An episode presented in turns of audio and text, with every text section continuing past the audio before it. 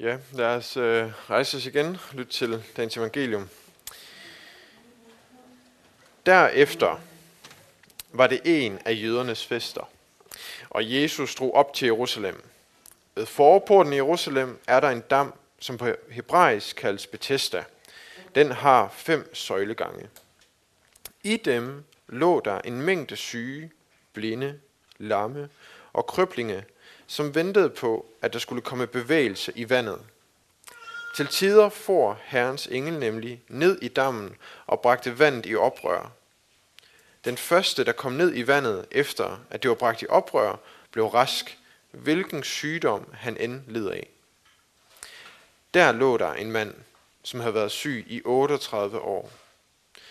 Da Jesus så ham ligge der og vidste, at han allerede havde været der i lang tid, sagde han til ham, vil du være rask? Den syge svarede, Herre, jeg har ikke et menneske til at hjælpe mig ned i dammen, når vandet er bragt i oprør, og mens jeg er på vej, når en anden i før mig. Jesus sagde til ham, rejs dig, tag din borger og gå. Straks blev manden rask, og han tog sin borger og gik omkring. Men det var sabbat den dag. Derfor sagde jøderne til ham, som var, som var blevet helbredt, det er sabbat, og det er ikke tilladt dig at, bære din borg, at bære din borg. Han svarede dem, det var ham, som gjorde mig rask, der sagde til mig, tag din borg og gå. De spurgte ham, hvem var den mand, der sagde til dig, tag den og gå? Men han, som var blevet helbredt, vidste ikke, hvem det var, for Jesus var gået sin vej på grund af menneskemængden på stedet.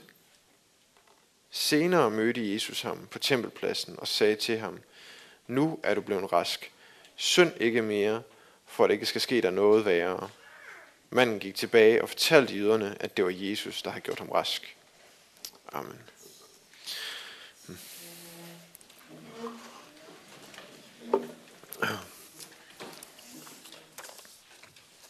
Ja. Vi vil starte et uh, andet sted uh, i dag, end, uh, end ved ham her manden her. Og I skal prøve at, øh, at forestille jer et barn i et øh, fattigt slumkvarter, der sidder og leger i en lille grumset vandpyt. Barnet det sidder og laver mudderkager. Og der kommer så en mand forbi, som tilbyder barnet øh, at komme med på et ferieresort, hvor der er flotte, store, hvide, rene strande, og der er flot, blåt hav. Øhm, og manden fortæller også, at man kan bygge flotte sandslotte der. Og hvad gør barnet så? Ja, det ved øh, småbørnsforældrene nok her lidt bedre, end, øh, end jeg ved. Øh, barnet det bryder sig ikke om at blive afbrudt i lejen, vel? Øh, og er lidt trodsig over for manden, som tilbyder øh, noget bedre. Barnet det, det nægter mandens tilbud, fordi barnet har simpelthen ikke forestillingsevnen til at forestille sig noget bedre end lige de mudderkære, den sidder og laver der. Og sådan er den syge mand øh, også til at starte med her øh, i evangelieteksten.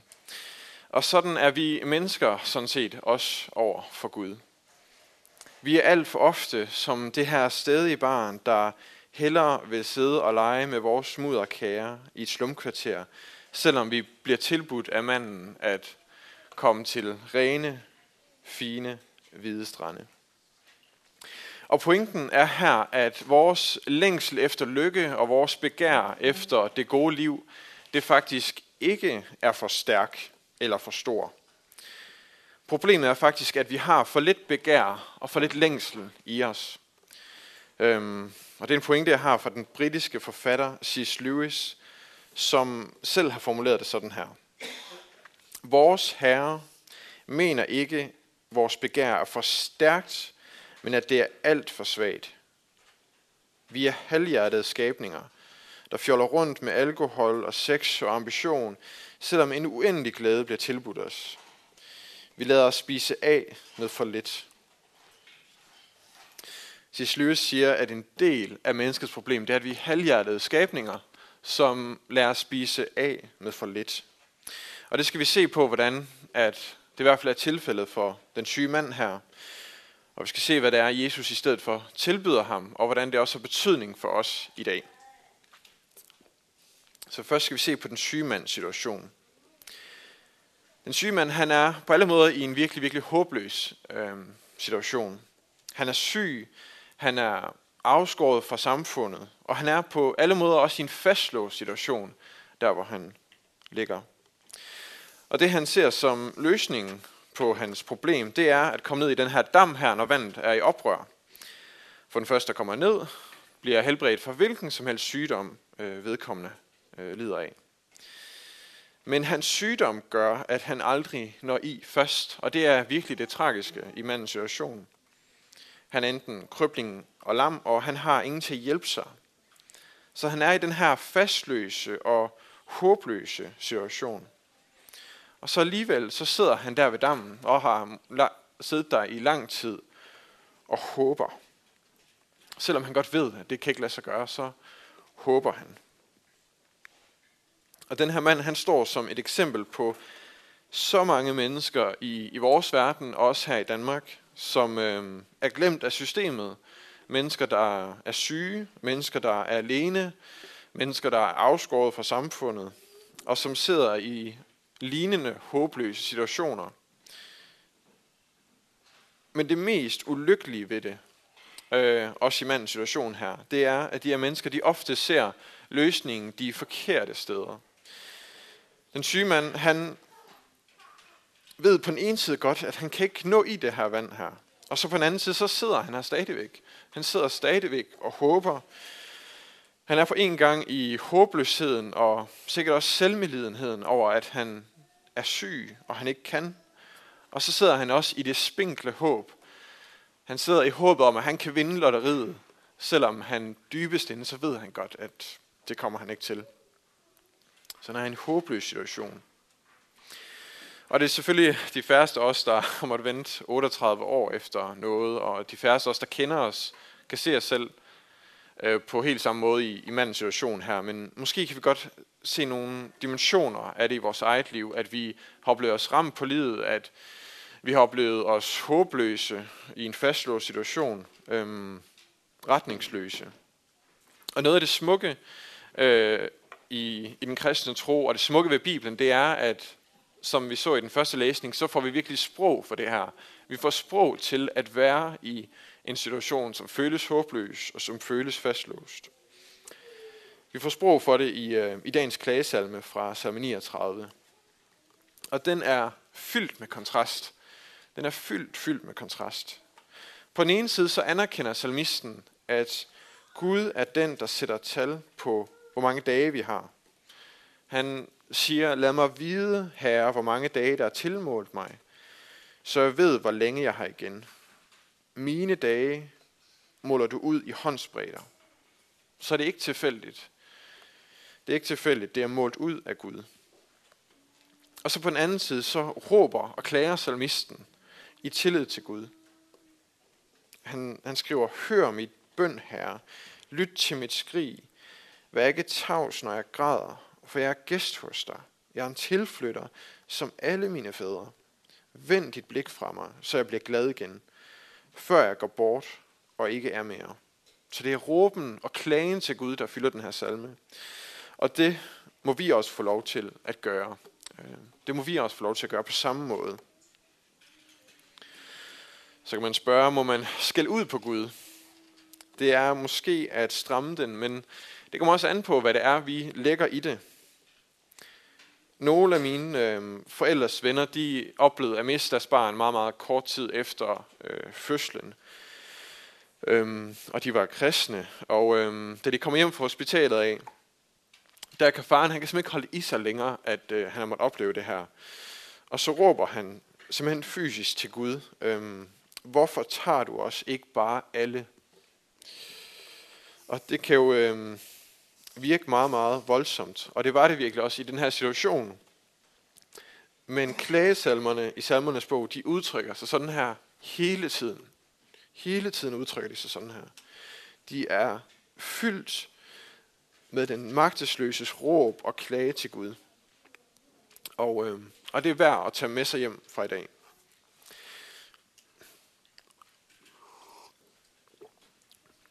Men vi ligner også en syge mand, på et dybere plan. På et åndeligt plan, der er vi som den her mand. Fordi manden, han tydeligvis undervurderer Jesus. Og vi skal lægge mærke til, at Jesus han spørger ham, om om han vil være rask. Og manden han siger jo overraskende nok ikke ja. Han siger ikke ja til spørgsmålet. Han forklarer grunden til, at han kan blive rask via dammen. Nemlig fordi der er ikke nogen til at bære ham hen til dammen. Så han kan ikke være den første. Så han svarer ikke på Jesus spørgsmål, fordi han undervurderer Jesus. Han er ligesom øh, barnet, der ikke er interesseret i den her mand, der kommer og afbryder ham. Øhm. Det er den mand, der kommer og tilbyder blå hav og ferie ved stranden. Men han affejer ham, og så måske så prøver han så lige at rekruttere ham, Jesus til at være den mand, der kan få ham ned i, i dammen. Så han undervurderer Jesus, fordi han tror, at dammen vil være livets kilde. At dammen kan være det her sted, hvor livet kan komme tilbage til ham. Selvom at livets kilde, det står lige foran ham. For Jesus er livets kilde. Jesus er ordet, hvorved alting er blevet tilved til at starte med. Og når vi har fællesskab med Jesus, så har vi evigt liv. Og det er noget, at mange vestlige mennesker også i dag virkelig gør. De undervurderer Jesus. De tror, at han bare er et levn fra fortiden, som vi ikke har brug for længere. Men vi kristne, vi kan også let gøre det samme. Vi kan også let være som barnet, der hellere vil sidde og lave mudderkager i slummet, selvom at der kommer også en mand til os og tilbyder os noget bedre. Vi kender Gud, og vi har del i Jesus, og så alligevel, så tager vi os selv i igen og igen og tager Guds gode gaver, og så behandler dem som om, at det er livets kilde for os. At det her, det er det, hvor vi skal finde den ultimative glæde, og det er her, vi skal finde øh, lykke fra alene. Og derved så kan vi også godt undervurdere Jesus, fordi vi ikke tror, at han kan være den dybe glæde i vores liv, som kan holde. Og det her, det tror jeg, det kan hænge sammen med noget andet og det er, at, øh, at vi tror, at vi har nået Guds grænse, og vi tror, at vi har styr på Gud. Jeg arbejder til daglig i KFS, i Kristelig Forbund for Studerende, og noget af det, som jeg særligt taler med de kristne universitetsstuderende om, øh, det er, at vi aldrig når Guds grænse i det her liv. Og det må de aldrig nogensinde tro, at de kan. De lærer jo rigtig meget på universitetet. De øh, bemægtiger sig rigtig meget viden. Øh, men de må aldrig tro, at de når Guds grænse, og de får styr på Gud i det her liv her. Mange af dem, de er ligesom mig, de blev grebet af troen i deres øh, unge ungdomsår, deres tidlige ungdomsår i gymnasiet. Og der er noget helt særligt øh, for den her første begejstring for Jesus, og den her allerførste begejstring for nåden. Øhm, men vi må ikke tro, at vi så på et tidspunkt, så får vi ligesom styr på det, og så, så kender vi til det, og så ved vi ligesom, hvad det hele det handler om. Troen, den ændrer sig måske, men vi får aldrig lov til at nå Guds grænse i det her liv. Gud, han vil altid kunne overraske os på ny. Og troen og tilliden til Jesus, den kan altid vokse sig dybere. Og det er noget, som universitetsstuderende især har brug for at få at vide.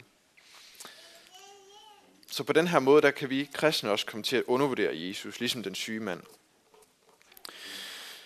Men for alle os, som kender det her, og for alle os, som kan se os selv i det her, så er der virkelig, virkelig gode nyheder.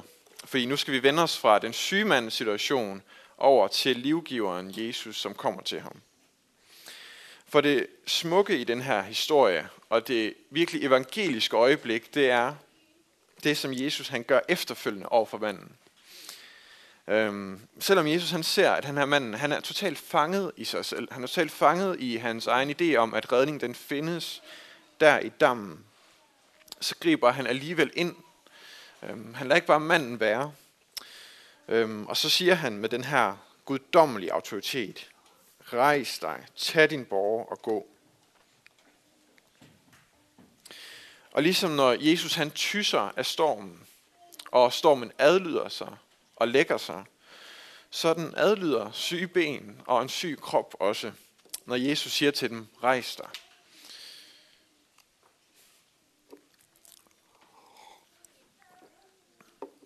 Og det vi selvfølgelig særligt skal lægge mærke til, det er, at øh, det er Jesus, der tager tid her. Det er Jesus, der kommer og befrier den her mand fra hans tilstand og giver ham nyt liv, uden at manden han spørger om det. Og på helt samme måde er det også for os. Der er ingen af os, som kan klappe os selv på skulderen og øh, takke os selv for, at vi tilhører Kristus. Det er også fordi, at den treenige Gud ville det først. Ønskede, at vi skulle smage fællesskabet med Gud. Og det er grunden til, at øh, Gud har grebet ind i vores liv. Og det er også helt tydeligt, at Jesus han vil noget mere end bare helbrede manden her. Han vil også sige noget om sig selv. Og det bliver særligt tydeligt, når vi læser den her beretning i sin sammenhæng. Han vil peges på sig selv som den, der kan sige, rejs dig. Ikke bare til en syg mand, men også til en død mand og til en død kvinde. Han vil pege på sig selv som livets kilde og som den, der virkelig har opstandelseskraft. Og noget af det, noget af det der afslører det, det er, at det græske ord for rejs dig, det er det samme ord for opstandelse. Så Jesus han vil sige om sig selv, at han kommer nok med liv og helbredelse til manden her, men han, kommer også, han er også den, som kommer med genopstandelse og med evigt liv og med evigt helbred til alle mennesker. Og ikke evigt liv på den der måde med engleliv efter døden, men evigt liv, som begynder med fællesskab med Gud her i livet, og som skal fortsætte hen over døden. Hen over døden, som kristne lærer at kende som lillebælt. Fordi døden er kun som lillebælt, når vi har fællesskab med Gud. Så er det ikke svært at, øh, at komme over. Så det samme rejs der, som manden får lov at høre her, det skal vi også tænke på, at, øh, at det skal vi få lov til at høre en dag talt til os. Og i de to ord her, rejs der, der ligger der også en foregribelse af den der store forvandlelse, den store forvandling, der skal ske en dag, og den store nyskabelse af verden, som vi en dag skal være en del af.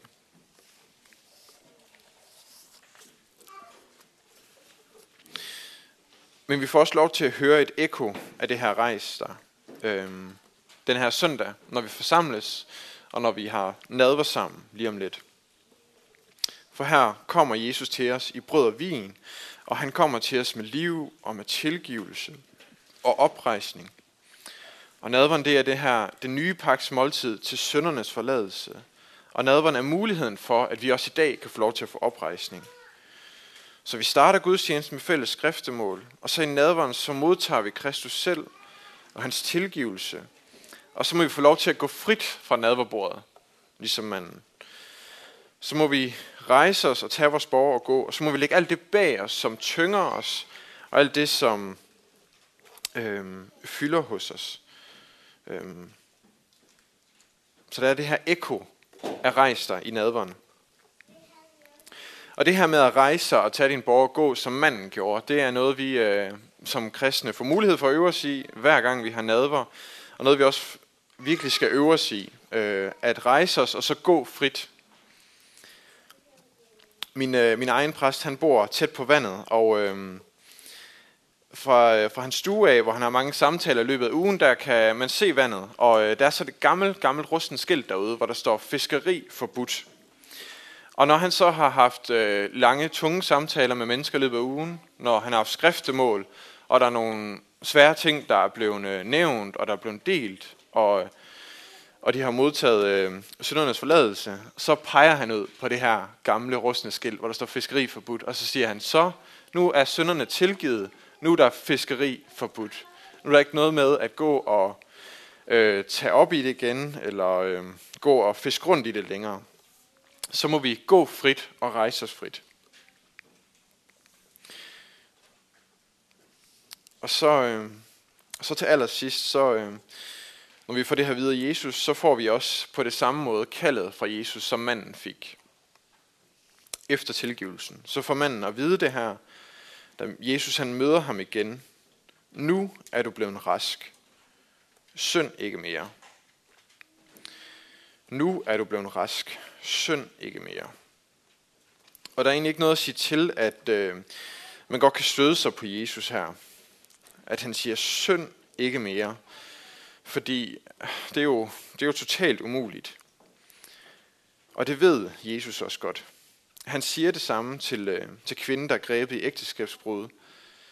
Der siger han til hende, heller ikke jeg fordømmer dig.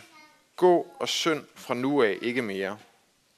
Og det siger han faktisk lige efter han har sagt til de mænd, der har taget kvinden derhen og gerne vil stene kvinden, hvor han siger til dem, den af jer, der er uden synd, skal kaste den første sten på hende.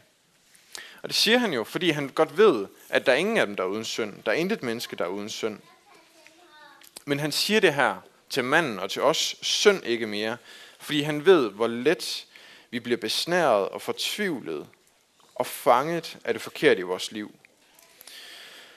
Og at synden også kan have i nogle tilfælde store personlige konsekvenser for os. Og måske er det derfor, at øh, Jesus siger til manden, synd ikke mere, for at, det ikke, for at der ikke skal overgå dig noget værre. Måske er det, fordi der har været nogle forkerte livsvalg i starten af hans liv. Og det er dem, der til at starte med har bragt ham der i hans situation. Og nu siger Jesus så til ham, bekæmp synden i dit liv, sådan der ikke skal overgå der er noget værre. Altså sådan du ikke skal miste det evige liv og den evige livsfællesskab med Gud. Fordi at det er langt værre end at miste førligheden. Så vi har del i frelsen og tilgivelsen i Jesus, ligesom manden, men vi står også i den her personlige kamp, og den bliver der godt nok fløjtet op til i dag. Øh, den personlige kamp, hvor vi kan blive let væk på forskellige måder fra fællesskabet med Gud, hvis vi ikke bekæmper det onde i os selv. Men heldigvis så er vi ikke alene i den kamp. Her bliver vi også forsikret på, på en meget underfuld måde, som vi skal synge øh, om lidt efter nadveren. Jeg hviler trygt i din nåde, selv når troen ser ynkelig ud, og stoler på, at min frelse har det sikkert og godt hos dig, Gud. Amen.